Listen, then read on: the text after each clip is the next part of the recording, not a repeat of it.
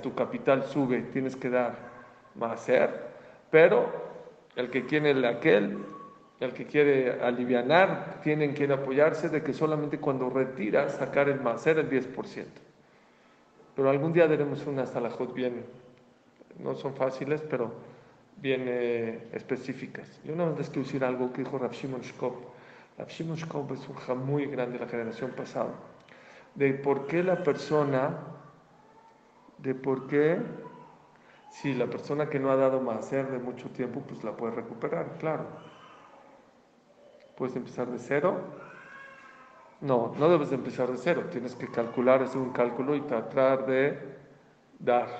Después, algo si quieres en privado, te, les digo, les doy un teléfono de un jajam experto en, que es mi hermano Jajam Gaby Catán, que les puede explicar todas las alajot de Maser. No me quiero meter porque yo no he estudiado así profundamente el tema de, de Maser. Pero escuchen esto.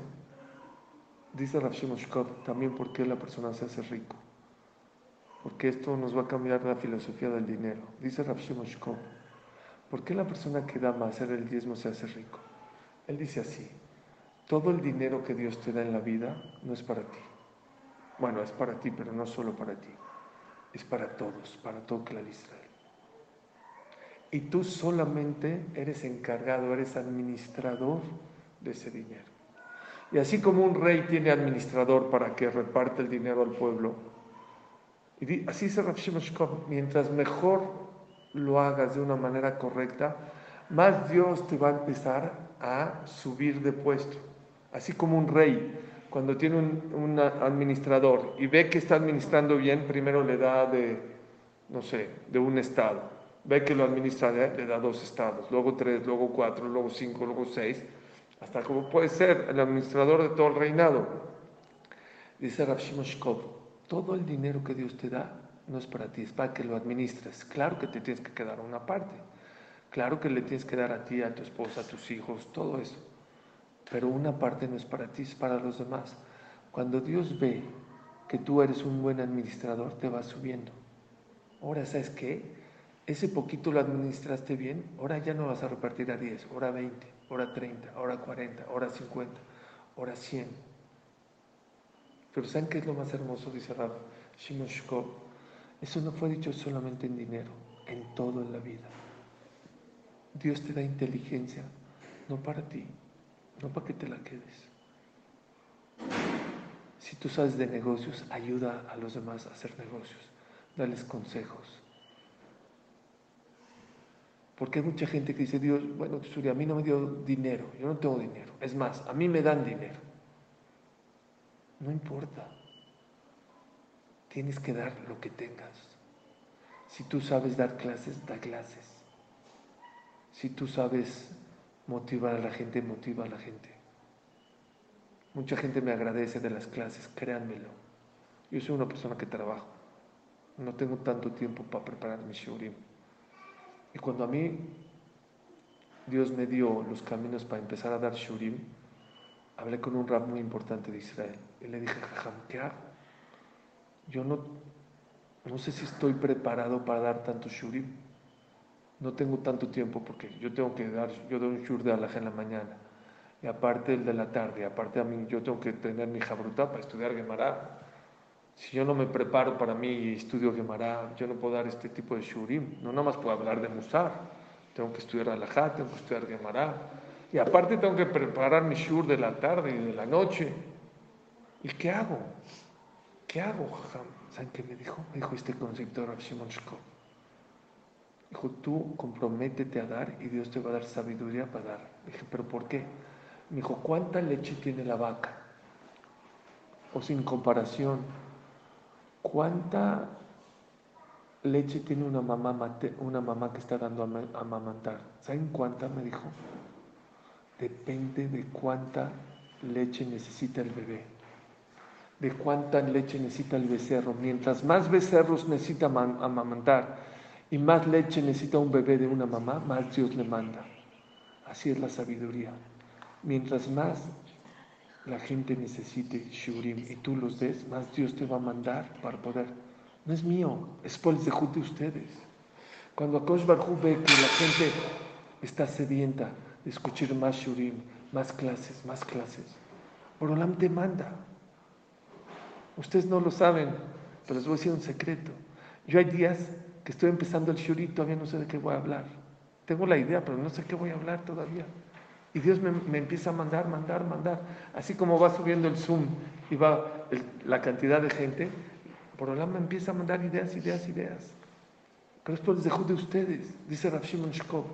Así como en el dinero, mientras más mejor lo repartas, más Dios te da, lo mismo es aquella persona que reparte sabiduría. Hashem le va mandando más sabiduría. Aquella persona que da consejos, le da más sabiduría para dar consejos. Aquella persona que ayuda a hacer negocios a los demás. Hashem le da más sabiduría para que él mismo haga consejos aquella persona que habla con los demás. Así dice el Jafet Haim. Dice el Jafet Haim. No tienes dinero, no tienes sabiduría, pero tienes boca para hablar. Habla con los demás. Motívalos. Hay gente que gracias a unas palabras cambia su vida. No saben cuánta gente en la pandemia me ha hablado de su, situación con la familia, de Shalom Bait, de, dinero, hay muchas. Con tantas palabras les cambias, les cambias. Hay que cambiar el chip de no ser egoísta. Lo que Dios te da, dar. Compártelo. Así dijo Rafin que el Rosh de Mir, cuando fue el dueño de Starbucks a verlo, Schultz, fue y le dijo algo increíble. Fue un grupo de empresarios a Israel y fueron a visitar a Rafin, el Rosh de Yeshivat Mir. Yo tuve el dejud de conocerlo, falleció hace unos 6, 8 años. Estaban en la sala esperando y llegó este Schultz, que es dueño de Starbucks, con todos los empresarios. Se sentó el Raf, el Raf tenía Parkinson, se movía mucho Schultz describe cómo no lo dejan de ver y querían, les dolía mucho su situación. Les dijo así, dijo, miren, gracias por venir aquí a visitarme. Ni ustedes tienen mucho tiempo y son empresarios muy importantes, ni yo tengo tiempo, yo tengo mucho que hacer y mucho shuri. Yo nada más quiero hablar con ustedes, les quiero hacer una pregunta. Todos sabemos de la Shoah, ¿Me pueden decir cuál es el mensaje más importante de la Shoah? Dice que nadie sabía contestar. Uno intentó contestar y el Jajam dijo, no, no, ese no es el mensaje más importante. Hasta que le dijeron, Jajam, no sabemos, díganos ustedes. ¿Saben qué le contestó? Le dijo así.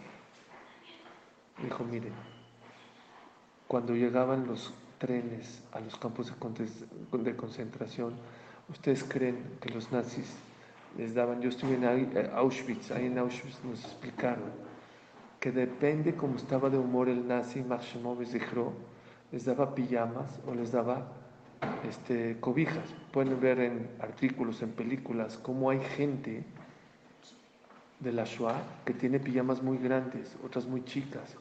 No crean que le decían, a ver, ¿qué talla eres? Talla small, large, escoge nada, lo que se le ocurría les daba no les daban cobijas, estaban en, Polonia, en Rusia, no saben cuánto frío hacía allá, no les daban cobijas para todos, decía el Rab, les daban una cobija para cinco o seis personas, una cobija.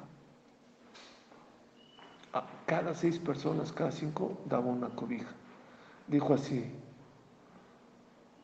dijo el Rab, cada yehudí que le tocaba la cobija, todos los días tenía que pensar, esta cobija, ¿la agarro para taparme yo o para compartirla con mis amigos? ¿Y sabe qué pasaba?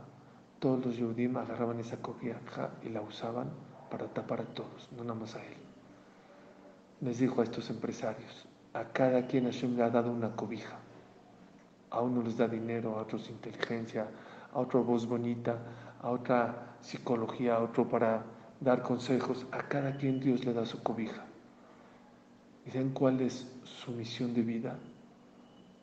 Decidir si esa cobija te la quedas tú o lo compartes con los demás. Eso es Maaser. Maaser no es nada más de dinero, de todo, de tu tiempo. Ramoshe Feinstein en su yeshiva, todos los alumnos que entran, si no se comprometen a dar el 10% de su tiempo para los demás, no los recibe. No los recibe. ¿Quieres entrar a mi yeshiva? Tienes que ver por los demás. Todos podemos dar, unos dinero, otros comida, otros jalot, otros un poco de vino, otros clases, pero siempre vamos a poder dar a los demás. Lo más importante es que la persona tiene que entender que esta vida no es para ser egoísta, es para ser y ver qué podemos dar. Viene Rosh Hashanah, ya estamos cerca de Rosh Hashanah. Creo que una de las cabalas más rápidas y más importantes que la persona puede ser, ¿saben qué es? ¿Cómo puede ser más dadivoso? Más. En la casa, hay que empezar en la casa. Siempre queremos, me pasas, me compras, me haces, me cocinas, me traes, me das.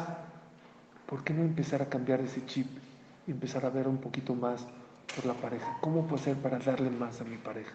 Darle más a mis hijos, darle más a mis padres, darle más a mis hermanos. Sí, señores, la mitzvah de acá empieza con la familia, con la pareja, con los hijos. Ahí es donde hay que empezar. Después ya daremos a los demás.